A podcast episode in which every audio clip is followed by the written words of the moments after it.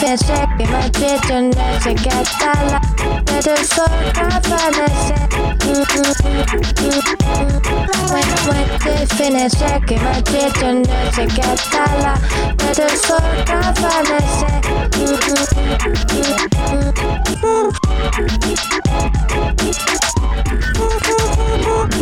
Thank you. Salut tout le monde et bienvenue dans le second podcast du troisième espace. Alors autour de la table, j'ai avec moi l'exotique Gaëtan. Salut Gaëtan. Salut. Il y a l'excellent Julien, mais bonsoir Julien. Bonsoir. Et il y a le préparateur Antoine. Salut Antoine. Bonsoir. Ou bonjour. Bonjour, euh, effectivement. Euh, cette émission donc sera animée par moi, Fred. Et pour cette deuxième, donc après le jeu vidéo indépendant japonais, on se consacre à ce qu'on a nommé les installations vidéoludiques. Alors c'est une émission qui, va se, structurer de la sorte. D'abord une définition des installations vidéoludiques, ensuite euh, l'édito d'Antoine, Euh, ensuite on, passe- on passera au cœur du sujet, hein, euh, l'émission, et après la désormais sempiternelle rubrique de la tentative, qui reste secrète bien sûr, Évidemment. jusqu'à ce qu'on la tente. Alors Antoine, est-ce que tu pourrais nous expliquer ce que, ce que tu entends exactement par euh, installation vidéoludique? Bien sûr, c'est un genre de jeu vidéo, on peut, dire ça, on peut dire ça comme ça, qui émerge depuis quelques années. C'est une euh, niche qui est constituée de jeux qui déforment l'écran euh, classique, c'est-à-dire on utilise plus forcément la télé, l'écran d'ordi ou le smartphone pour faire jouer au jeu. Ce sont des jeux qui utilisent des, ce qu'on va appeler des contrôleurs euh, alternatifs, euh, donc euh, qui utilisent ou qui créent de nouveaux contrôleurs. Et on va avoir aussi euh, ce qu'on peut appeler des hardware games, des consoles jeux, euh, qui sont des dispositifs euh, incluant euh, euh, machines, contrôleurs et jeux, euh, tout ça à la fois. Souvent donc avec une plateforme, un dispositif qui comprend deux ou trois jeux développés, euh, sur euh, sur la machine. Voilà. J'espère que ce n'était euh, que c'était assez clair. Oui, oui, oui. Et donc, euh, avec le terme d'installation vidéoludique, euh, bah, la principale particularité vient du fait que ces jeux sont euh, exposés et donc joués hors de la maison, euh, hors du salon. Hmm. Très bien. Bien, on va commencer cette émission avec ce qu'on a appelé l'édito. Donc, c'est toi, Antoine, qui va nous euh, exposer un petit peu euh, ton, ben, finalement, ton, ton, ton rapport au sujet. hein. Euh, Très bien. ouais. Eh bien, euh, alors, euh, hashtag autopromo, euh, je, je vais un petit peu parler de, de ce que je fais depuis quelques années. Donc, j'ai une structure qui s'appelle Random Bazar et avec laquelle on, on présente en fait ces, ces jeux un petit peu bizarroïdes dans, dans toutes sortes d'événements. Bah, j'ai découvert, euh, j'ai découvert la première fois que j'ai découvert ces jeux-là euh, sans, euh, sans vraiment le savoir, euh, c'était euh, à Lille euh, dans une exposition avec, avec une version de Tetris jouable à l'éponge. Euh, et, euh, et je, Est-ce je- que, excuse-moi, est-ce que tu peux nous expliquer un peu Est-ce qu'il fallait tourner l'éponge Euh, Est-ce qu'il fallait appuyer sur l'éponge? Il y Il avait, fallait balancer l'éponge? Euh, il y avait cinq euh, éponges qui étaient euh, accrochées au plafond. Et donc un joueur euh, tenait euh, une, une éponge, et donc les quatre autres joueurs tenaient les, euh, les, quatre autres éponges, et, euh, et donc on devait en fait euh, se toucher la main des autres joueurs pour activer euh, les commandes euh, à l'écran, donc les différentes commandes. Donc une éponge euh, contrôlait euh, le fait de tourner à gauche, l'autre éponge tournait à droite, l'autre éponge d'accélérer, et ainsi de suite. Donc, c'était une forme de nettoyage sensuelo-ludique. C'est ça, exactement. Et du coup, c'était en multijoueur. Il fallait euh, cha- chaque joueur devait choisir à quel moment il activait son éponge. C'est ça, c'est ça. Voilà. C'était euh, c'était totalement coopératif. Euh, et ensuite, euh, bah voilà, j'ai redécouvert euh, diverses installations euh, dont on va parler de toute façon tout au long de l'émission. Et moi, ce qui m'intéressait à travers ces installations, euh, c'est euh, c'est justement cette espèce de nouveau rapport au ludique. Euh, je m'intéresse quand même, enfin majoritairement à l'expérimental et à la narration, mais euh, j'ai énormément joué euh, à, à des, à des jeux, des jeux d'arcade, des jeux de combat, des Mario, etc. Euh, et pour moi, l'installation vidéoludique instaure justement un, un nouveau rapport entre le jeu vidéo et l'aspect, l'aspect purement, purement jeu, et apporte de, de nouvelles choses, de, de Mm. nouvelles, de nouvelles innovations. Voilà. Et donc, euh, et donc pour, euh, pour résumer, euh, donc euh, la, la problématique de tout ce sujet sera bah, justement comment aujourd'hui certaines expérimentations vidéoludiques changent les paradigmes de, de la manière de jouer, c'est-à-dire comment on joue, à quoi, où et quand. Et donc en cela, euh, euh, comment ces jeux reviennent à la fois à l'avant jeu vidéo et comment ils avancent euh, vers de nouvelles choses. Oui, tout un programme. On va, on va détailler tout ça, hein, ne vous inquiétez pas.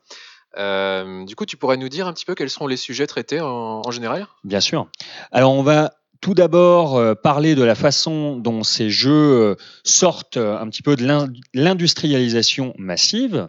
On va voir ensuite comment ces jeux euh, cassent le sacro-saint concept d'immersion.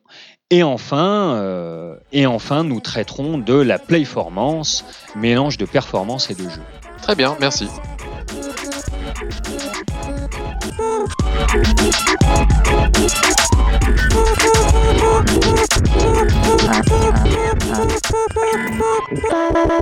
Alors, première partie de cette émission sur les, euh, les installations vidéoludiques. On va d'abord parler donc de la façon dont, ces jeux sortent de ce que tu as appelé l'industrialisation massive. Mais qu'est-ce que tu entends par, euh, par sortir de l'industrialisation massive?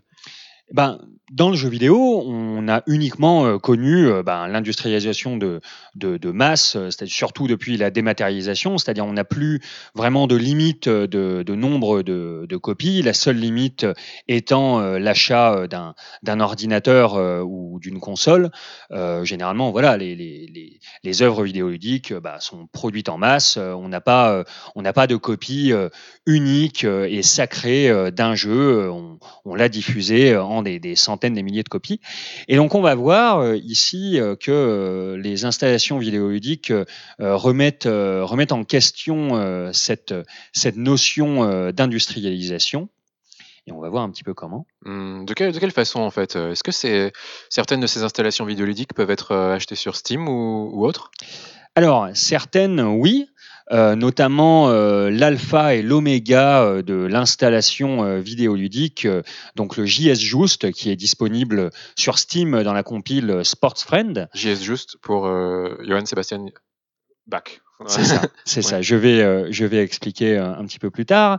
Euh, donc le JS Just, euh, donc est un jeu audio et comme je disais, Alpha et Omega, qui est, qui est un, un jeu qui sera évoqué tout au long de, de l'émission.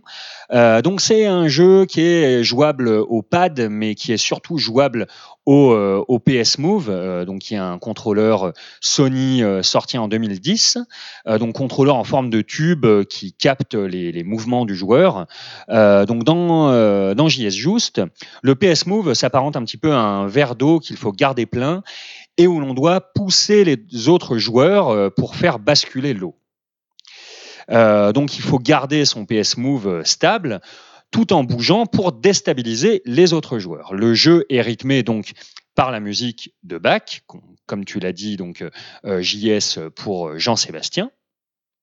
Jean-Sébastien Juste. Et donc, quand euh, la musique de Bach euh, accélère, le PS Move est moins sensible et donc on peut accélérer. Et quand elle ralentit, le PS Move est plus sensible, donc on, doit aller un peu moins vite. J'ai une question importante. Est-ce qu'il y a une version Jean-Jacques Goldman? On peut, on peut, puisqu'on peut euh, inclure n'importe quelle musique. Donc on peut Oh, c'est faire, euh, on peut faire Jean-Jacques Juste, Donc le JJ Just. Gigi Juste. Voilà, on Très peut bien. jouer à Gigi Juste. JJ Just, euh, voilà, on peut jouer à, à Scorpion Juste, on peut jouer à Toto Juste, à Booba Juste, euh, à tout ce que vous voulez. Euh, et donc, euh, ben, en l'occurrence, le, le jeu détourne un, un contrôleur euh, industrialisé, donc le PS Move. Donc, il faut pour jouer pour jouer correctement au jeu, il faut avoir entre 2 et 7 euh, PS Move. Et donc le matériel nécessaire pour faire fonctionner cette installation n'est pas forcément donné, puisque le PS Move euh, bah, est, peu, euh, est peu utilisé. Les, les jeux qui sont sortis euh, à la base ne sont pas en grand nombre et ne sont pas considérés comme étant généralement des, des chefs-d'œuvre. À l'heure actuelle, le PS Move connaît une seconde vie avec la réalité virtuelle. Mais bon, voilà, bah, pour avoir, euh, pour l'utiliser euh, du coup de, bonne façon, euh, il faut déjà pouvoir acheter le, casque VR. En plus, certains jeux VR n'utilisent pas forcément le PS Move, mais utilisent aussi la manette. Et, euh, et surtout, euh, ben, on a besoin euh, de pas mal d'espace pour jouer au, au JS Just, puisque ben, on a besoin de- de- d'énormément bouger. Donc, dans un 35 mètres carrés parisien, vous oubliez, puisque ben, il est très difficile de, de jouer à ce jeu euh, dans, une, dans un petit espace. Donc, on est Ni un 35 mètres carrés euh, ailleurs, hein, je vous rassure, parisien ou pas. si, si, ailleurs, c'est possible. ailleurs, c'est possible. Euh, donc nous ne sommes plus du coup dans, dans l'industrialisation de, de masse, mais dans un usage qui est assez limité. On autorise le jeu à pénétrer les foyers, parce qu'après tout, il faut bien vendre. Euh, mais voilà, on doit se servir d'un dispositif particulier qui du coup euh, limite l'accès. Et, euh, et du coup, on se préoccupe euh, plus vraiment d'installer le jeu dans absolument toutes les maisons. Hmm. Du coup, il y a une question qu'on peut se poser ici euh, ensemble, c'est euh, quelle est la distinction en fait entre une commercialisation et l'industrialisation, ce que tu appelles l'industrialisation? L'industrialisation, ça sous-entend un petit peu que c'est commercialisé vraiment en, masse. Euh, Il y a une idée qu'on va produire le, jeu pour qu'il se vende. Alors que commercialisation, il y a peut-être moins cette distinction, c'est que le jeu est rendu, il est possible de l'acheter, mais je pense que c'est des jeux, on sait un peu euh, quand ils sont produits, etc. euh, je pense qu'ils n'ont pas vocation forcément à se vendre énormément. Il y a eu beaucoup de jeux sur Wii notamment euh, qui étaient un peu qui relevaient un petit peu de l'installation, si on peut dire. D'ailleurs, la limite est un petit peu compliquée. Je pensais à un jeu de Sega qui s'appelle Let's Tap, qui était vendu donc avec un, une sorte de boîte en carton, qui est pas, pas mal repris par des collectifs qui aiment bien mettre des jeux euh, type installation euh, dans, des, euh, dans des événements ou les faire tester. Et en gros, euh, c'était un jeu famili- à vocation familiale avec des, des épreuves de mini-jeux qui fonctionnaient parallèlement avec la Wiimote, qui est un peu une sorte de contrôleur alternatif, hein, on, Bien on sûr. peut, on peut le dire. Hmm. Et euh, voilà, ce jeu est sorti euh, dans le circuit classique, mais euh, bon, c'est un jeu qui n'a pas dû se vendre euh, énormément. Donc euh, là, ouais, la frontière est pas toujours euh, évidente, en tout cas. Hmm. Et, euh, et Antoine, est-ce que euh, euh, est-ce qu'il existe, euh, enfin, il existe forcément des installations qu'on peut pas trouver sur console ou sur Steam du coup? Bien sûr, bien sûr. C'est, euh, ça concerne même la, la plupart des installations vidéoludiques. euh, Donc, elles sont disponibles en, très peu de copies, voire euh, en, un seul euh, exemplaire. Elles sont donc euh, euh, bah, fabriquées euh, euh, par, euh, par des bidouilleurs, euh, par des, des développeurs. Euh, donc, elles n'utilisent pas des, des contrôleurs euh, euh, industrialisés. Euh, généralement, bah, les contrôleurs sont euh, fabriqués euh, main à l'aide euh, d'outils euh, comme euh, le Makimaki ou l'Arduino. euh. euh, Makimaki Arduino, c'est quoi? Alors, euh, le Makimaki. Le Makimaki, déjà, c'est euh, une espèce de squelette de manette euh, Nintendo, donc qu'on peut brancher en, USB. À, à ce, dispositif, on branche ce qu'on veut de, de conducteur. Et donc, ça permet euh, assez rapidement de créer euh, des contrôleurs euh, foufou, euh, type euh, le piano banane, ou euh, de jouer à Mario euh, avec euh, de la pâte à modeler. Euh, voilà, là, je, vous- Hmm. je vous cite les, les, les exemples les, les plus simplistes, mais il en existe, il en existe des milliards d'autres. Ouais. Euh, le Arduino, c'est un Makimaki en plus plus complet, peut-être plus complexe aussi, qui permet donc de brancher euh, un petit peu n'importe quoi et de, euh, de le contrôler. Donc c'était utilisé à la base euh, bah, pour, pour des robots en industrie. Ça a été réutilisé ensuite par les makers, des artistes, des développeurs pour faire euh, des installs euh, vidéoludiques interactives, comme euh, la version que le, le jeu que j'évoquais tout à l'heure, donc le, le Sponge Tetris, Tetris jouable avec des éponges, qui a été conçu par Antonin Fourneau. Ouais. euh, est-ce qu'il faut des, des connaissances techniques euh, particulières pour utiliser ça? Est-ce que c'est vraiment pointu qui, qui Le fait ça? Maki Maki, pas du tout. Le Maki Maki, euh, c'est c'est plutôt simple à, à utiliser. Le Arduino, moi, j'en ai jamais utilisé directement. euh, c'est euh, c'est un peu plus complexe. Je sais pas, Gaëtan. Alors bon, je vais pas utiliser directement. J'ai parlé avec des gens. Il me semble qu'on code en Python dessus. Je crois, oui. Euh, et Python, c'est un langage de programmation qui est très facile à prendre en main en fait. Il y a très peu d'instructions. Enfin, c'est c'est Ouais. vraiment en fait le langage. Contrairement à un vrai Python. Oui. on peut effectivement pas le prendre en main, sauf si on est très entraîné. Euh, oui, c'est un, un langage de programmation qui aujourd'hui est utilisé dans quasiment tous les secteurs. euh, parce qu'il est très facile à prendre en main et notamment par plein de gens qui ne sont pas informaticiens professionnels. Hmm. Alors après, il faut quand même un peu plus de temps pour se servir d'un Arduino ou d'un Makimaki. C'est-à-dire le Makimaki, il est très pratique euh, en game jam. Donc, pour expliquer rapidement ce qu'est une game jam, game jam, c'est faire un jeu en un temps limité généralement 48-72 heures euh, sur une contrainte donnée euh, et, euh, et du coup euh, ben même euh, même finalement des game designers chevronnés pour avoir un petit peu le temps euh, de, de faire des installations euh, de belles installations complètes et surtout qui marchent euh, bah ils vont préférer euh, la plupart du temps utiliser le Makimaki euh, Ok. pas le Arduino D'accord. Et donc ces jeux-là dont tu parles, pourquoi d'après toi est-ce qu'ils existent en, en très peu de copies? Ben, c'est bien souvent assez difficile à faire, euh, c'est-à-dire généralement ça requiert des, des connaissances euh, techniques, euh, euh, menuiserie électronique, etc., que les créateurs de ces jeux, qui sont majoritairement euh, des, des développeurs, n'ont pas forcément, euh, et, euh, et qui, euh, qui requièrent aussi des, des matériaux euh, donc ben, spécifiques et parfois euh, coûteux, Par exemple, des éponges. oui, Par exemple des épreuves. très coûteux. voilà. Et donc finalement, on, peut, euh, on peut dire qu'avec euh, l'installation vidéoludique, on, on revient à, euh, l'avant industrialisé, c'est-à-dire l'œuvre unique. on doit l'expérimenter dans, dans un lieu précis, un hic et un ici et maintenant. Donc avec ces installations, le jeu vidéo sort obligatoirement euh, de, la chambre, hors de la reproductibilité technique. Il regagne un petit peu euh, ce que, ce que donc euh, Walter Benjamin, un, penseur du début du XXe, appelait l'aura. Donc regagne un petit peu la, rareté de, de l'œuvre disponible en, en très petite quantité. Donc pour citer, j'aime bien les petites citations. Pour citer donc le texte de Benjamin, donc l'œuvre d'art à l'époque de, de sa reproductibilité technique, euh, le, le cœur euh, enfin finalement, pour euh, là, on devrait inverser la phrase, c'est-à-dire le cœur exécuté en plein air ou dans une salle d'audition retentit dans une chambre. Alors, Walter Benjamin parlait euh, des, euh, de la photographie et, euh, et du cinéma, donc c'est pour ça qu'il disait euh, finalement l'œuvre d'art euh, unique, type tableau, etc., qui retentissait, qui retentissait dans un cœur, dans une salle d'audition, retentit dans une chambre. Euh, là, ce qu'on peut dire pour euh, l'installation vidéoludique, c'est que l'art, euh, l'art vidéoludique qui retentissait dans une chambre euh, est ici de nouveau exécuté en plein air ou dans une salle d'audition, donc dans un, Hmm. dans un lieu autre. Et du coup, on se rapproche ici du marché de l'art, de l'œuvre d'art, et on peut dire finalement que l'installation vidéoludique revalorise euh, le, le jeu vidéo euh, ex- exposé. Euh, pour un petit peu, euh, je, je vais un petit peu parler, euh, parler jeu, jeu, jeu. Euh, personnellement, j'ai plus en plus le, le sentiment que c'est un, un contresens de, de présenter euh, la, la plupart euh, des, des jeux vidéo en, en festival salon, surtout des jeux, des jeux un petit peu longs, des, des RPG, puisqu'on n'a pas le, le temps d'y jouer, d'y jouer en entier.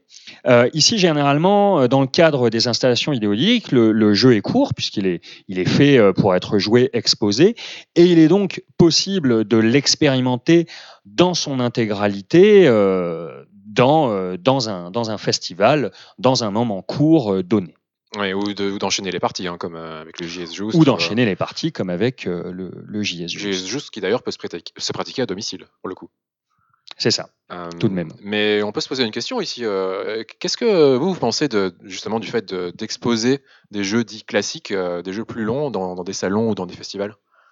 Alors, moi, ça m'est arrivé pour le coup. euh, en tant que développeur, je suis allé exposer euh, les jeux sur lesquels j'ai bossé dans des, dans des salons. Après, je le faisais effectivement pas forcément parce que c'était le meilleur endroit pour y jouer, même si bon, bah, on essayait d'adapter l'installation qu'on avait euh, à la contrainte, notamment la contrainte de bruit et de temps qu'ont les gens. Euh, mais euh, ça sert surtout à faire jouer les joueurs et voir les réactions de gens Hmm. auxquels on n'a pas vraiment accès euh, facilement quand on est un développeur, notamment indépendant, qui n'a pas les moyens de demander à un département communication ou marketing de faire venir du monde pour jouer. Donc voilà. Après, je, trouve- je trouve ça très intéressant ce que tu dis sur le fait que la valeur de l'art, d'une certaine manière, euh, vient de, euh, euh, de comment dire, vient de son mode d'exposition. euh, et pas nécessairement de, de la pièce. Mm. Euh, donc, enfin, bon, il y, a- il y a eu beaucoup de choses qui ont été dites là-dessus, mais Bien en sûr. tout cas, c'est intéressant de voir comment cette chose-là s'applique aux jeux vidéo. Que le fait d'écouter un disque de classique dans sa chambre, même si ça retentit et que ça résonne, aurait peut-être moins d'intégrité ou de, de, de valeur que d'écouter l'orchestre. C'est ça? Ça peut être ça. C'est ça, ça que peut tu s'apparenter entends. à ça. Ouais, D'accord. Ah, Et toi, Julien, est-ce que tu as, un avis sur le fait euh, d'exposer les jeux sur les festivals, les salons? Bah, généralement, tu as deux cas où tu exposes euh, des jeux ou dans des festivals ou des salons. Le, le premier, c'est de dans des salons plutôt. Ce serait de montrer des jeux qui sont encore en cours de développement.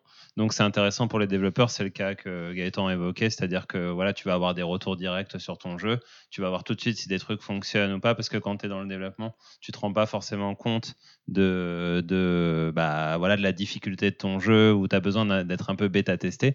Et tu as pas mal d'expositions aussi qui exposent des jeux pour leur valeur historique.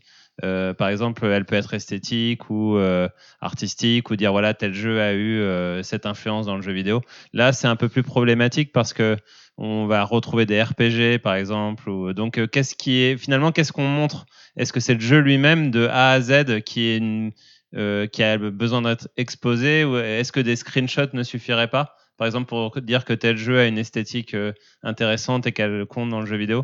Donc c'est assez, euh, c'est assez compliqué en fait d'exposer des jeux Hmm. de manière générale. Oui, bah c'est euh, la question, c'est est-ce qu'une partie d'un jeu est représentative du jeu en général? Mais la réalité, c'est aussi que pour montrer un jeu, bah, il faut bien euh, le réduire. À un moment donné, on peut pas euh, faire jouer euh, 10 heures d'un jeu à tout le monde dans un salon ou un festival. Euh, et ça peut pas être tout ou rien. C'est pas qu'il faut éviter de, présenter les jeux.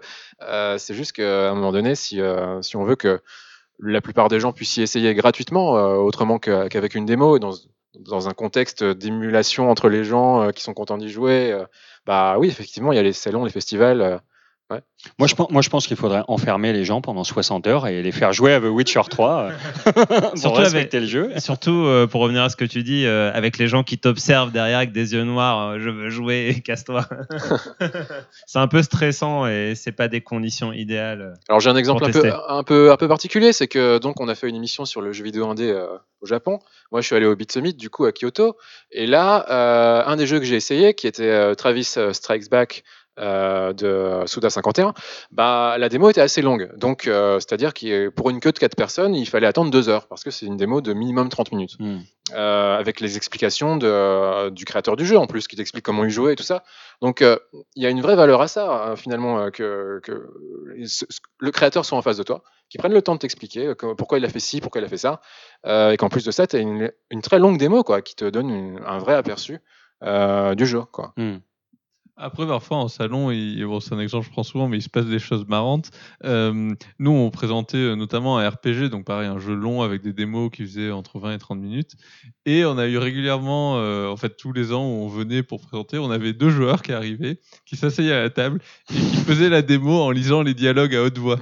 et, euh, et bon, et en prenant des voix à la con. Par exemple, on a eu une imitation d'un des personnages avec la voix du, des méchants de Nicky Larson, quoi. Euh, et du coup, tout le monde s'arrêtait derrière pour écouter les mecs qui faisaient du théâtre sur les dialogues. Mais ça, fa- fallait pas appeler tes personnages Robert et Maurice. Quoi. Ouais. non, et puis, enfin, parfois, ils, voilà, parfois, ils interprétaient les dialogues de manière, on n'avait pas du tout pensé. Enfin, c'était, Ouais, assez marrant. Enfin voilà, c'est une question qu'on peut assez difficilement trancher, euh, malheureusement. Euh, contrairement au cinéma où les films font à peu près deux heures, euh, les jeux vidéo, souvent, c'est bien plus. Donc euh, voilà, à moins d'enfermer les gens pendant 60 heures et de leur faire payer, euh, je ne sais pas, une somme euh, rondelette, c'est-à-dire le prix du jeu, enfin j'en sais rien, plus un hôtel, euh, voilà, je vois pas vraiment de solution. Et puis voilà, ça permet de faire rencontrer les gens et le jeu aussi, ça peut créer des rencontres heureuses. Antoine, quelque chose à rajouter avant de passer à la partie suivante? Ouais, enfin moi euh, c'est c'est mon expérience euh, euh, récente, entre autres à la Gamescom, qui, me fait qui me faisait dire un petit peu ça, c'est-à-dire cette espèce de d'alignement de, de jeux un petit peu installés les, uns à côté des autres comme des sardines, qui t'obligent finalement à, à faire des queues interminables où tu vas pas forcément jouer assis pour certains jeux. Euh, J'ai bien conscience que c'est euh, obligatoire euh, pour en faire la promotion, euh, mais mais c'est ça, ça- ça détruit, enfin ça détruit pas le jeu, mais ça le dénature en tout cas. Mm. Oui, sans doute. Après, c'est voilà, c'est ce sont des salons à visée commerciale, bien sûr, et c'est C'est pas ça. voilà. Euh, très bien, ben, on va s'écouter un petit morceau. On va écouter un extrait des Variations Goldberg de Johann Sebastian Bach par Kimiko Ishizaka, donc euh, une interprétation par euh, Ishizaka, en référence à la BO de, de J.S. Just, même si en fait dans J.S. Just, bah, c'est le concert euh, brandebourgeois que l'on entend. Mais bon voilà, on va quand même s'écouter ce morceau.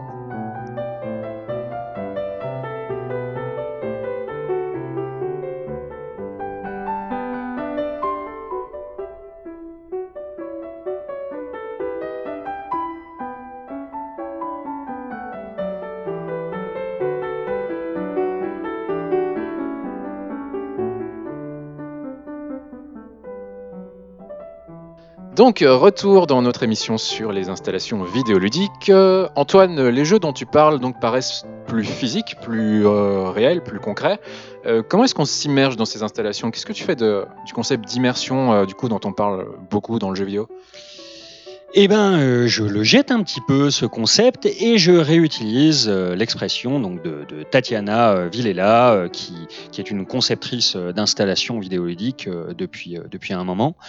C'est même l'une je pense que c'est l'une des seules personnes finalement même au monde qui ne euh, qui ne fait que euh, que des installations euh, vidéoludiques interactives et donc elle a écrit tout un article sur le sujet donc dans Gamma, Sutra qui est un site un petit peu pro sur le jeu vidéo et qui nous dit donc que ces installations en fait cassent l'immersion. Donc l'immersion, bah oui, c'est habituellement un concept euh, un petit peu euh, euh, phare. c'est souvent utilisé comme, comme argument par, par les journalistes, les, producteurs, donc pour dire voilà qu'on qu'on va s'immerger dans un, un, autre monde, dans un monde différent du nôtre. Et pour la réalité virtuelle, on parle même apparemment de présence, un petit peu supposée forme ultime de, de l'immersion. Hmm. et, et du coup, c'est quoi les moyens utilisés par, euh, par ces jeux-là pour briser l'immersion?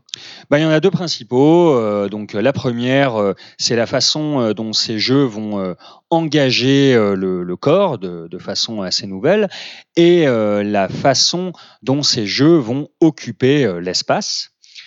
Donc, euh, bah, pour le corps, euh, les, dispositifs euh, utilisés par ces installations vidéoludiques donc cherchent tout d'abord à, développer de, nouvelles sensations, douleurs, toucher, voix, enfin à travers à travers tout, tout, cet appareillage là. Donc douleur, je peux vous citer l'exemple rigolo pour certains de la Pain Station, qui est une version de Pong où la borne qui contient le jeu vous fait du mal, c'est-à-dire vous devez euh, à côté euh, de, de la main où vous allez contrôler le stick, vous devez poser la main sur euh, un carré et quand vous perdez, vous allez être tantôt brûlé, fouetté ou électrocuté. Et pourquoi pas le plaisir? Pourquoi pas la pleasure station? Pourquoi toujours la douleur? Ça peut être la, la, la pleasure station euh, à, à travers euh, d'autres. La différence finalement, c'est que la Pain Station est tout public. Et la Pleasure Station pourrait être un truc un petit peu plus érotique. C'est vrai. La douleur est, voilà, la douleur est universelle. le, le plaisir est pour La douleur est acceptée. La douleur est acceptée, ouais, c'est ça. Alors si je peux faire une remarque, euh, vu qu'on est dans une émission qui s'appelle le troisième espace et qu'on a un peu parlé de ce que c'était ce troisième espace, donc le troisième espace c'est l'espace qui se crée entre euh, le joueur et euh, le dispositif, le jeu. Euh, c'est vrai qu'habituellement quand on a parlé d'immersion, on l'immersion ça implique dans cet espace qui se crée entre les deux d'amener des choses du joueur vers le jeu. Et là effectivement on a le contraire, on a euh, euh, on a un curseur qui est plus placé du côté de l'espace du joueur et plus placé du, du côté de, ben, du corps du joueur et de ce qui est en train de se passer pendant qu'il joue. Hmm. C'est ça. C'est ça. euh, et donc, on, pourrait, euh, on pourrait citer euh, tout un tas d'autres jeux. Je vais vous en citer un dernier rigolo qui utilise un petit peu la voix de, de façon spéciale. Little Miss Laser, qui est un jeu donc au cardboard. Alors, cardboard, c'est un petit peu la réalité virtuelle pas chère, avec un casque en carton qui se pose sur les smartphones. Donc, le jeu utilise aussi, en plus de, ce cardboard, le micro du smartphone et vous invite en fait à, hurler partout autour de vous, puisqu'en hurlant, vous crachez des lasers qui détruisent euh, bâtiments, avions, chats, etc. etc. Donc si c'était pas déjà assez de passer pour un ouf avec un casque, euh, là c'est encore mieux. Exactement, là on passe vraiment pour un gogol, euh, effectivement.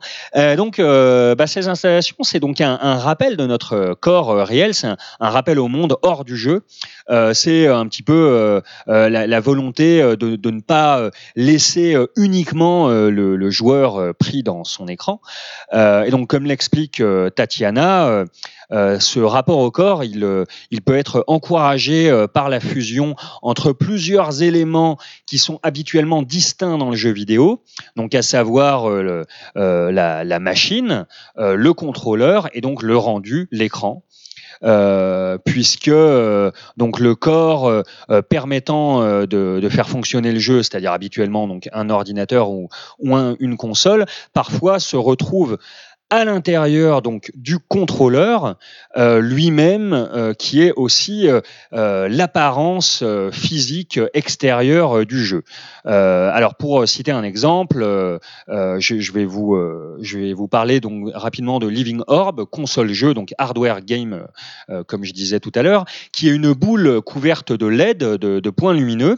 Vous jouez vous un point lumineux et vous devez naviguer au sein de structures labyrinthiques ou non représentées par d'autres points lumineux. Et donc c'est une euh, c'est une console jeu euh, qui utilise un gyroscope et qu'il va falloir un petit peu euh, tourner pour avancer dans le jeu. Ouais. Et donc sur l'orbe, il existe un, une version, une adaptation de Pac-Man et aussi une version d'un labyrinthe où en tournant, il va falloir trouver la sortie le plus vite possible. Ouais, donc tu parles de, de machines, contrôleur et rendu, mais il y a d'autres dispositifs qui font ça. Il y a le smartphone, c'est aussi à la fois le- la machine, contrôleur et rendu. Est-ce que est-ce qu'on peut trouver des expériences sur smartphone qui se rapprochent de ce genre d'installation Effectivement, on peut en trouver d'autres. Euh, je ne sais pas si, euh, si Gaëtan, euh, Julien, vous, vous pensez à vous pensez à certains Alors, jeux. Moi, je pense euh, aux dispositifs de réalité augmentée, mais euh, qui pour l'instant sont pas trop trop utilisés en jeu.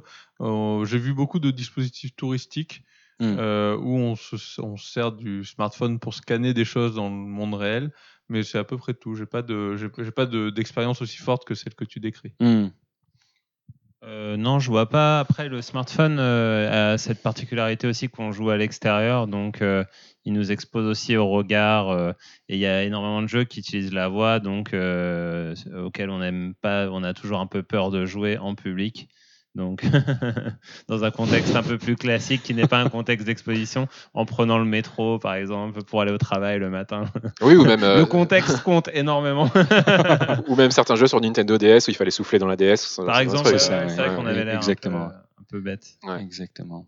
Euh, J'en parlerai un petit peu plus tard, mais on a, euh, on a un jeu euh, qui, euh, qui se rapproche de ces installations qui, euh, qui s'appelle Boundon, qui doit toujours être euh, disponible sur, euh, sur Android au moins. Euh, donc Boundon, c'est un jeu euh, qui, mêle, euh, qui mêle jeu et danse, où donc euh, chacun des joueurs vont tenir euh, chacun euh, un, un bout du portable et euh, vont devoir regarder l'écran euh, et, euh, et utiliser en fait euh, le, euh, le, le- capteur de mouvement euh, du smartphone pour euh, résoudre les énigmes, se, se déplacer dans le jeu. Et du coup, en se déplaçant dans le jeu, ils vont ex- exécuter des gestes qui vont s'apparenter à de la danse. Ouais, un complot des fabricants de smartphones, ça, parce que ça, ça, c'est un coup à lâcher son smartphone, ça c'est sûr. euh, vrai, et en racheter un autre. Ouais. Euh, en fait, je, je repense à un truc, je suis bête, mais en fait, j'ai bossé sur un jeu avec contrôleur alternatif smartphone. C'est même moi qui l'ai codé. j'ai oublié d'en parler. Euh, c'est- une commande qui m'avait été faite par quelqu'un qui faisait ça pour un petit festival. Alors, c'est pas du tout un truc, euh, mais vous pouvez le trouver, je pense, sur l'Android Store. Ça s'appelle bas gauche au droite. Ça a été fait par euh, Kimido. Et euh, en gros, il s'agissait, euh, on utilisait le smartphone comme un talkie-walkie ou une télécommande, c'est-à-dire qu'il y avait un joueur qui avait le smartphone dans sa poche avec un casque euh, sur sa tête pour entendre ce que les sons que faisait le smartphone et un bandeau sur ses yeux, donc il voyait rien. Donc le, smart- le smartphone servait que de récepteur. Et un, joueur qui avait un smartphone euh, qui était du coup euh, lié à l'autre smartphone. Alors bon, je vous dis pas comment j'ai fait ça techniquement, c'était très sale. Euh, qui était lié à l'autre smartphone. Il avait des touches comme sur une manette, go, bas, gauche, haut, droite, quoi. Et un bouton pour dire attraper. Et après, c'était un jeu de poule, vipère, renard. En gros, il y avait trois équipes. Une équipe attrape l'autre équipe, qui attrape l'autre équipe, qui attrape l'autre équipe. Et il s'agissait de contrôler son mec euh, qui avait les yeux bandés pour qu'il attrape euh, les gens de la bonne personne avec du son. D'accord, euh, ok. Et est-ce que ça, est-ce que ça vous évoque pas euh, aussi euh, des, euh, des, des jeux finalement ou des, euh, des concepteurs un petit peu plus euh, classiques du jeu vidéo, tous ces, tous ces systèmes de, de voix? J'ai j'ai entendu euh, l'un de vous Hmm. trois. euh, C'est une, question, c'est une question rhétorique, c'est ça Mm. euh, bah, Bien sûr, évidemment. La Switch, euh, par exemple, euh, reprend pas mal de concepts, j'ai Mm. l'impression, de, euh, de ce, que, ce dont tu nous parles. Euh, bah, One to Switch, par exemple. Hein. One to Switch, euh, si, si vous ne connaissez pas, c'est euh, c'est un logiciel donc, pour euh, la Nintendo Switch qui propose euh, des mini-épreuves, des mini-jeux qui n'utilisent pas trop l'écran. hein. Finalement, c'est des, des duels au revolver, du air, du air cowboy, quoi. Enfin, du- où il faut se tirer dessus le plus vite possible, ou traire une vache, ou il y avait quoi? Il y avait défilé, comme sur un défilé de mode. Voilà, bon, bah oui, c'est des trucs qui ont pu exister, hein, notamment chez Nintendo, pour le coup. Oui, oui, bon, Nintendo de toute façon a, a toujours fait des, des jouets. Alors euh, l'idée d'utiliser les objets est toujours restée quand même assez forte chez eux. Et euh, bon, bah notamment depuis depuis qu'ils ont fait la Wii, puis euh, la Switch effectivement. Après avec la Wii U, on pouvait se demander ce qu'on pouvait faire avec le pavé qui servait de manette, mais bon là c'était un peu autre chose. Hmm. Ok. Euh, Antoine, tu as parlé de décor, mais tu voulais aussi évoquer l'espace, du coup.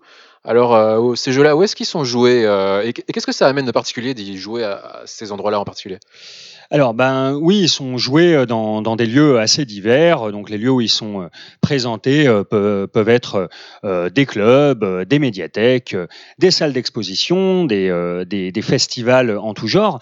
Donc, on a vraiment des présentations à des instants précis. Donc, on en revient ici et maintenant discuté plus tôt. Et donc, pour citer un théoricien de la littérature, euh, Bakhti- Bakhtin, euh, donc euh, les carnavals et les festivités euh, euh, augmentent un petit peu, euh, mettent l'accent sur la fraternité, l'universalisme et l'antidogmatisme. Euh, et donc, euh, bah, le, créateur, euh, je, tire cette citation euh, de la thèse de Douglas Wilson, euh, le, créateur du JS Just. Donc, le, côté euh, donc euh, euh, unique de la représentation euh, accentuerait en fait un, un petit peu un sens euh, spécial de l'unité. Euh, donc, je cite toujours Douglas Wilson, créateur de JS Just. Nous avons remarqué que sans écran, euh, les joueurs se regardaient. Et, euh, et d'ailleurs, euh, ben, Douglas Wilson euh, qualifie euh, son jeu de, de folk game, euh, jeu des gens, euh, traduction littérale, euh, qui ferait donc du coup référence un petit peu aux jeux traditionnels, souvent des jeux d'enfants, passés de génération en, en génération, comme, comme la marelle. Ouais, mais du coup, la, la festivité pour le Just, ça peut être à domicile, ça peut être une festivité entre amis, quoi. C'est pas forcément dans, dans un lieu précis. Mais c'est une festivité qui est limitée.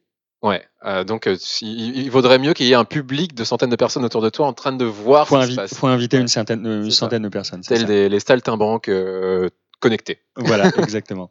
Et donc, c'est des jeux qui encourageraient. Alors, effectivement, hein, le, le JS Just est une, une, une exception un petit peu, mais ces jeux euh, voudraient encourager, en tout cas, c'est vraiment l'intention d'une Tatiana Villela, encourager une togetherness, un jouer ensemble, fo- focalisation donc euh, sur euh, sur l'autre, sur l'autre joueur, et plus uniquement sur le jeu, euh, mais plutôt et surtout sur la personne qu'on a en face. Donc, la togetherness, ça a été théorisé par Bernie de Qui est un penseur euh, du jeu, non, non pas du, du jeu vidéo en général, mais vraiment du jeu, qui est un membre clé euh, du New Game Movement, qui est une mouvance, euh, vous vous en douterez peut-être, hippie euh, des années 60-70. D'accord. Et euh, est-ce que ce, ce rapport au, au corps, ça change la, la façon dont, dont le spectateur va observer le joueur en train de jouer? Bah oui, euh, et donc on va euh, parler ainsi euh, de, de playformance, c'est-à-dire un, es- un mélange entre jeu et performance. Euh, donc, euh, bah, ces installations euh, vidéoludiques changent un petit peu la, vision que nous avons euh, du let's play, puisque pour un spectateur regardant des joueurs jouer à des installations vidéoludiques, bah, au lieu de regarder un joueur face à un écran avec une manette en main, le spectateur sera la plupart du temps confronté à un spectacle de, gens gesticulant, euh, pas forcément face à un écran, en tout cas pas avec les claviers manettes souris classiques. Ouais, ça, ça éclaire euh, l'augmentation de comment dire de, de valeur de performance quand on joue au JS Just avec des, centaines de personnes autour de nous, Voilà. et pas simplement avec euh, notre chien et notre perroquet. Exactement. Euh, Est-ce que ce serait une espèce de drôle de sport, ça, finalement En quelque sorte, ça peut, en tout cas, ça, peut l'être, pas avec toutes les installations et avec certaines. Euh, donc, encore une fois, euh, dans sa thèse, le créateur de, JS Just euh, parle du, geste d'un joueur, donc pendant une partie de JS Just, qui a utilisé le bout de sa chaussure pour la jeter sur le PS Move de, l'adversaire.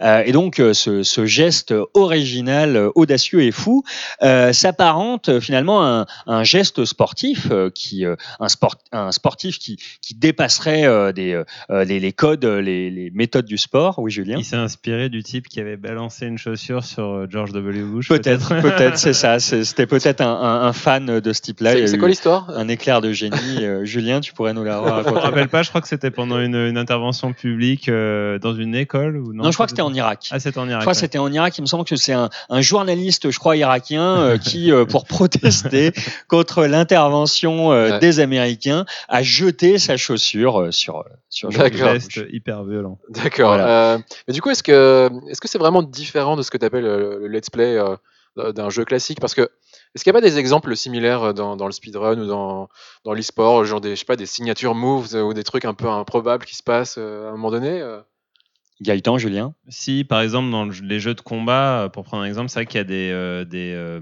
des joueurs assez connus ou pas d'ailleurs qui ont des styles de jeu très particuliers. Finalement, ils partent du même outil que tout le monde, euh, c'est-à-dire le jeu, hein, ils jouent tel personnage, et ils vont le jouer de manière euh, complètement différente, alors que, je sais pas, il y a plusieurs façons de jouer euh, Ryu dans Street Fighter, et Hmm. on sent qu'il y a des joueurs qui développent vraiment un style particulier, propre et assez unique. Ouais, ouais. Gaëtan? Non, non, je pensais euh, bah, au fait pareil, assez, euh, bah, notamment au Stunfest, donc qui est un salon à la base euh, où il y avait des combats de jeux de combat en public avec euh, beaucoup de joueurs sur des transats et dans des gradins parce qu'après il n'y avait plus assez de transats Ouais.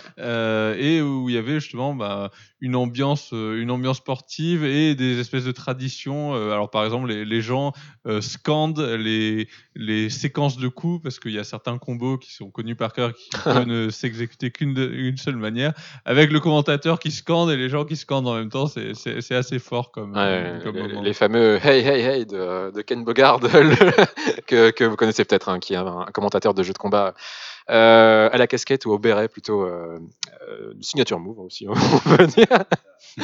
ok, mais du coup, là, Antoine, tu nous as parlé un peu de sport, mais est-ce qu'il y a plutôt des, aussi des, des ponts entre ces installations et, et les, les arts vivants, le spectacle vivant? Alors bah oui, je, je vous ai euh, je vous ai déjà parlé donc de Bandon euh, pont entre entre danse euh, et, et, et jeu. Euh, et on a aussi on peut avoir aussi des exemples de croisements euh, euh, avec la musique et le dessin, des jeux que j'aime beaucoup comme Keyboard Mandala où on va avoir donc un, un gameplay asymétrique, c'est-à-dire chacun des joueurs va faire des, des choses différentes avec des contrôleurs différents. C'est-à-dire un joueur tient une manette normale, déambule dans, dans un désert donc sur un écran et l'autre va jouer du piano et en jouant euh, les différentes notes, enfin pardon, pas du piano, du clavier, euh, et en jouant euh, donc sur les différentes notes fonctions du clavier, va faire surgir des éléments différents dans le désert, va moduler les couleurs, etc.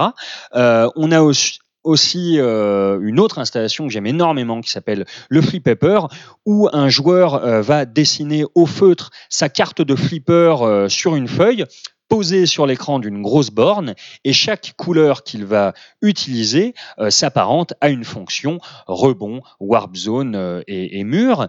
Et donc on a ici euh, le jeu plus la performance artistique donc qui sont mêlées l'une et l'autre. Et euh, cette euh, performance artistique euh, utilise un petit peu les, les contraintes euh, du jeu tout, y- tout en y ajoutant euh, un plus, une autre dimension. Il permet de créer des, des animations assez complètes autour du jeu, parfois euh, en dehors du, du jeu. Euh, et donc, bah, potentiellement, pour chacune de ces installations, le, spectateur euh, peut, peut trouver un intérêt euh, ailleurs euh, que dans le jeu. Ouais, juste une petite parenthèse, ces, deux jeux là dont, tu nous par- dont tu nous parles, où est-ce qu'on peut les expérimenter? Nulle part. Nulle part. Non, non, j'exagère. Alors le keyboard mandala, ben, moi avec mon assaut, euh, j'aimerais, euh, euh, j'aimerais le, le réactiver au moment où vous entendrez cette émission. J'aurais peut-être réussi. Et, et le flip upper, si si, le flip upper, il tourne quand même un peu.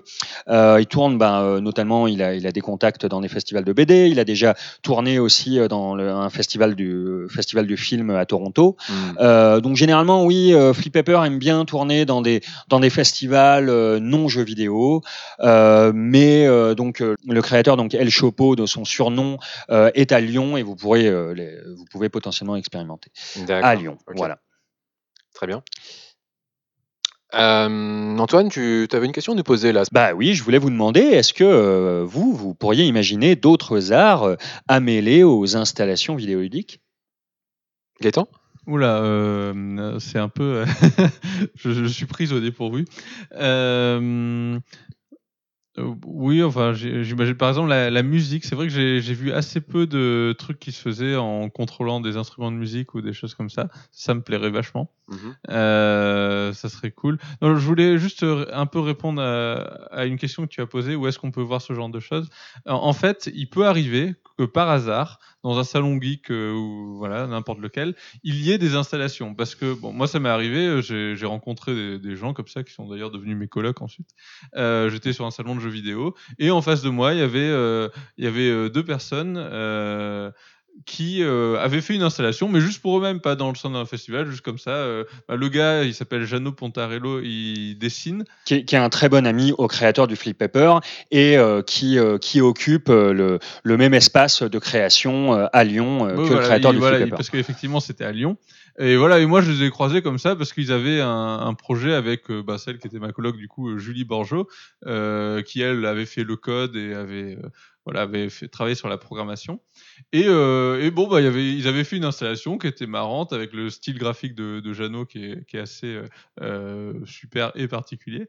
Et, et voilà, donc on peut tomber sur des trucs comme ça un peu par hasard. Après, il y a aussi des, bon, bah, des fois, il y a des villes qui organisent ou des médiathèques qui organisent des Des expositions. événements, ouais. Hmm, D'accord.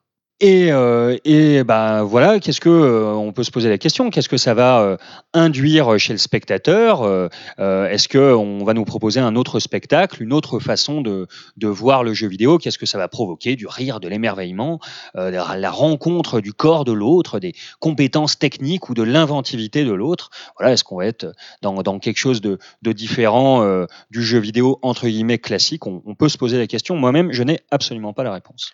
Très bien, bah, on arrive à la fin de l'émission du coup, hein, on va passer à la conclusion, Antoine. La conclusion, bon, on est quand même dans une certaine euh, nouvelle façon d'envisager le, jeu vidéo, puisqu'on a quand même euh, les installations euh, les plus réussies qui se rapportent à des notions antérieures au jeu vidéo, parfois antérieures à la production de, de masse, différentes du cinéma et de la photo. C'est une niche qui est quasiment à contre-courant, qui est euh, parfois euh, non immersive, euh, qui évite la plupart du temps de, de pénétrer les foyers, mais qui s'insère aussi à la- une tendance arty du, du- du jeu indépendant. Et donc on peut se poser la question, et je vous la pose, je vous la pose, messieurs, est-ce un médium distinct Est-ce que vous considérez que c'est un médium distinct du jeu vidéo classique? Dit classique avec des gros guillemets. Gaëtan Euh, alors, moi, j'ai tendance à considérer que non, parce que euh, c'est vrai que euh, tout ce qui se rapporte à la création de, jeux, que ce soit vidéo ou pas, j'ai l'impression que c'est un peu le même geste de création et la même manière de, de réfléchir que c'est du design. Mais je me suis rendu compte dernièrement, en en discutant avec d'autres game designers, justement que c'est une position qui est assez personnelle et qu'il y a d'autres gens qui, au contraire, considèrent que c'est très différent. Euh, et, probablement parce que eux font des opérations mentales quand ils designent ce genre de jeu qui sont différentes de celles qu'ils font quand ils designent un jeu vidéo, considèrent que c'est quelque chose de différent. Donc bon voilà, à titre personnel en tant que game designer très modeste, euh, moi je considère que c'est la même chose, mais voilà, c'est vraiment pas le cas de tout le monde et, d'ailleurs des gens euh, bien meilleurs que moi vont considérer que c'est pas du tout la même chose. Mais donc tu as tendance à considérer que euh, cette, cette tendance-là, cette euh, niche dont j'ai parlé, s'inscrit dans quelque chose de- d'artistique, de créatif. Euh, oui oui, tout à fait. Hmm. Je j'ai pas l'impression que qu'il y ait plus de différence entre ceci et et les jeux vidéo dits classiques qu'entre, heu, Just Dance à la Wiimote et heu, God of War à la manette, par exemple. C'est voilà, on reste quand même dans une activité Qu'il est ludique. Non mais on reste dans une activité quand même ludique, heu, numérique, ludo-numérique, heu, donc oui, c'est une très grande famille, heu, les arts numériques se mêlent un petit peu dans tout ça. Mm. Heu, effectivement, la les performances artistiques, heu, les arts, vivants et cetera, mais je sais pas je sais pas si on peut dire que c'est complètement autre chose. Ce serait dommage de toute façon de commencer à distinguer des catégories au sein du jeu vidéo. Le jeu vidéo est assez jeune et il n'y a pas de raison finalement qu'on commence à faire des sous-catégories. Donc il y a déjà ça, c'est une première chose. Par contre, euh, je vais te répondre par une question. Est-ce que finalement ce rapport à ces installations change ton rapport au jeu vidéo dit classique euh, pour boucler un petit peu la, la boucle euh, entre les deux? Parce que voilà, on- les inspirations sont euh, mutuelles Mmh. etc. Mais pour le joueur en tant qu'expérience, est-ce que justement goûter à ces installations, euh, les vivre dans, dans des contextes bien précis, est-ce que tu arrives à reproduire ça dans un, dans un contexte de jeu vidéo Bah, vous l'avez vu, hein, il est devenu snob maintenant. Non, en fait, je l'ai toujours été. Euh, bah, euh, je pense pas que ça, ça change véritablement euh, mon, mon rapport euh, aux jeux de salon, appelons-les comme ça pour faire des gros Comme raccourcis. la musique de salon. Comme la musique de salon. Une dénomination bien snob. ouais, c'est vrai, ouais, pardon, ouais, désolé. Euh, non, je, je sais pas, je, je crois que même avant de, de connaître euh, ces installations, euh, j'avais un espèce de. J'ai toujours un, un, un espèce de ras-le-bol. Euh, euh, j'ai j'ai plus envie de jouer en fait à des, à des jeux euh, type, euh, euh, type arcade euh, et type, euh, comme certains les appellent, type gamey. Euh, et pour moi, ces, ces installations-là euh, permettent un petit peu de, de renouveler le côté purement euh, ludique en fait du, du jeu vidéo en tentant un petit peu Des de- trucs. en tentant des trucs. voilà, hashtag tenter des trucs. Euh, et ouais. Ouais, moi, euh, pour, euh, pour blasphémer euh, et pour euh, m'ancrer dans une pseudo-actualité, euh, euh, les jeux comme Dead Cell, ça m'intéresse plus.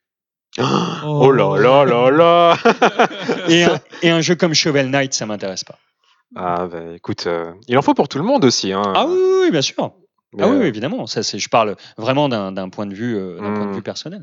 Parce que quand Motion Twin sortira un jeu en salon, tu te mordras les doigts. Mais moi, je suis, je suis très intéressé. sera dédicacé d'ailleurs. Je suis très intéressé par les jeux narratifs, par contre. Alors une, une toute dernière question, est-ce que euh, est-ce qu'on est dans la distinction entre le jeu vidéo et le playful media, comme on peut l'appeler dans certains endroits J'ai- cru qu'on allait éviter cette dénomination. Merci Fred.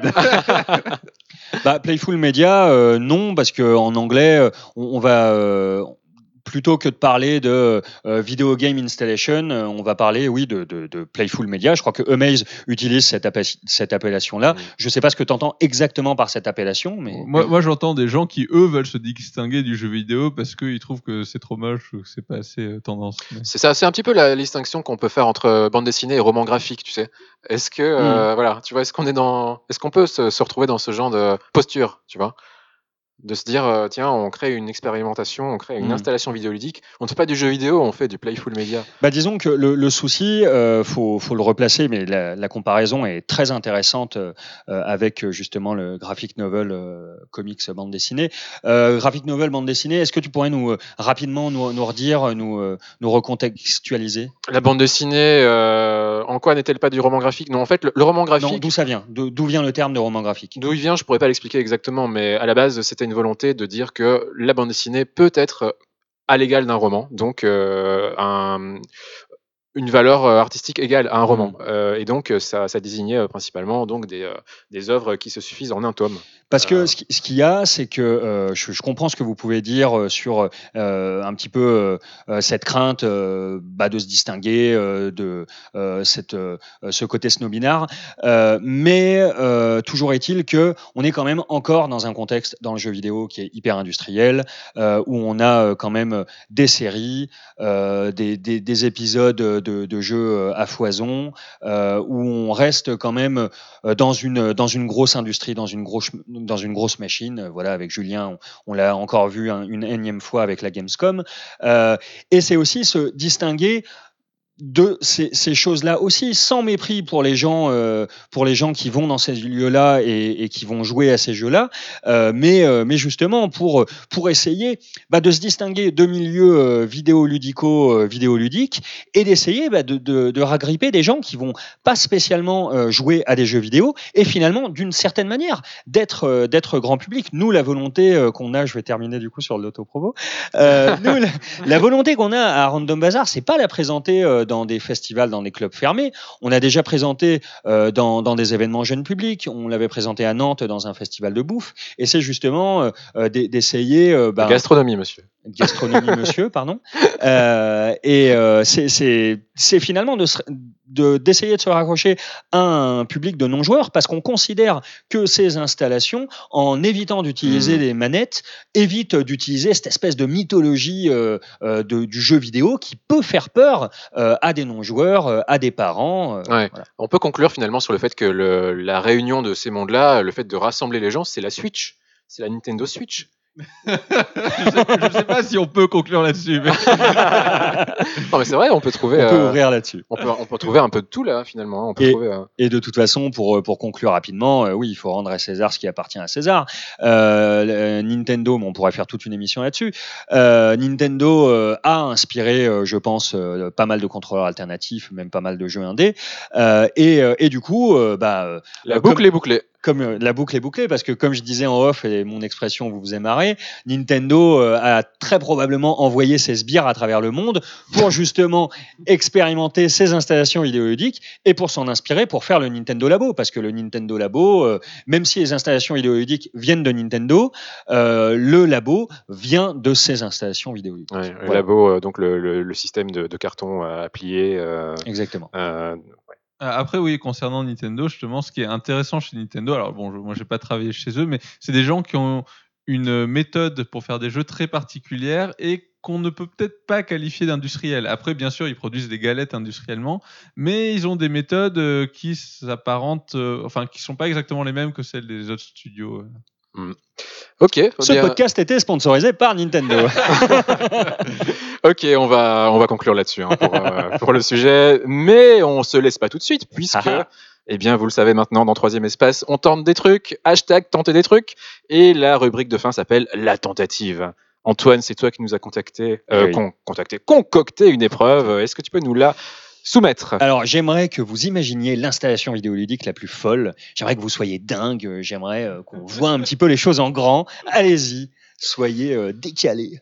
Oh, euh, je sais pas, euh, la Nintendo Switch. non, je sais pas.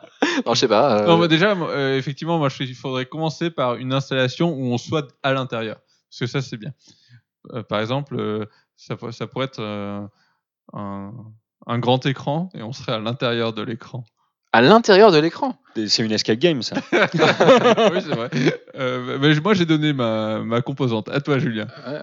On sera à l'intérieur d'un écran. Alors, quel dispositif on pourrait imaginer euh, comme euh, C'est- contrôleur alternatif? C'est une borne d'arcade, le truc. euh. Non, euh, un, un truc à l'intérieur C'est de une borne d'arcade géante. Euh, Bah, un cube, cube, le, jeu, le film Cube, tu sais. tu- Ouais, ouais.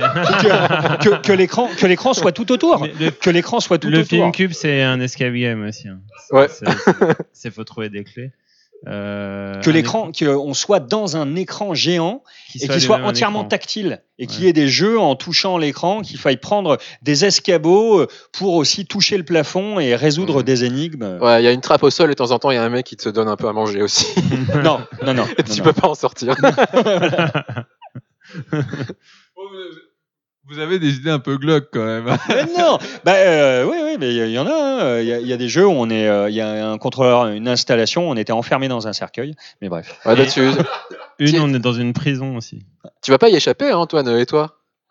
Euh, bah moi, je- j'ai rajouté mon truc. C'est moi, je suis d'accord avec Gaëtan. Je prolonge et d'être, d'être bah, dans dans cette espèce de dans euh, dans ce jeu, dans l'écran.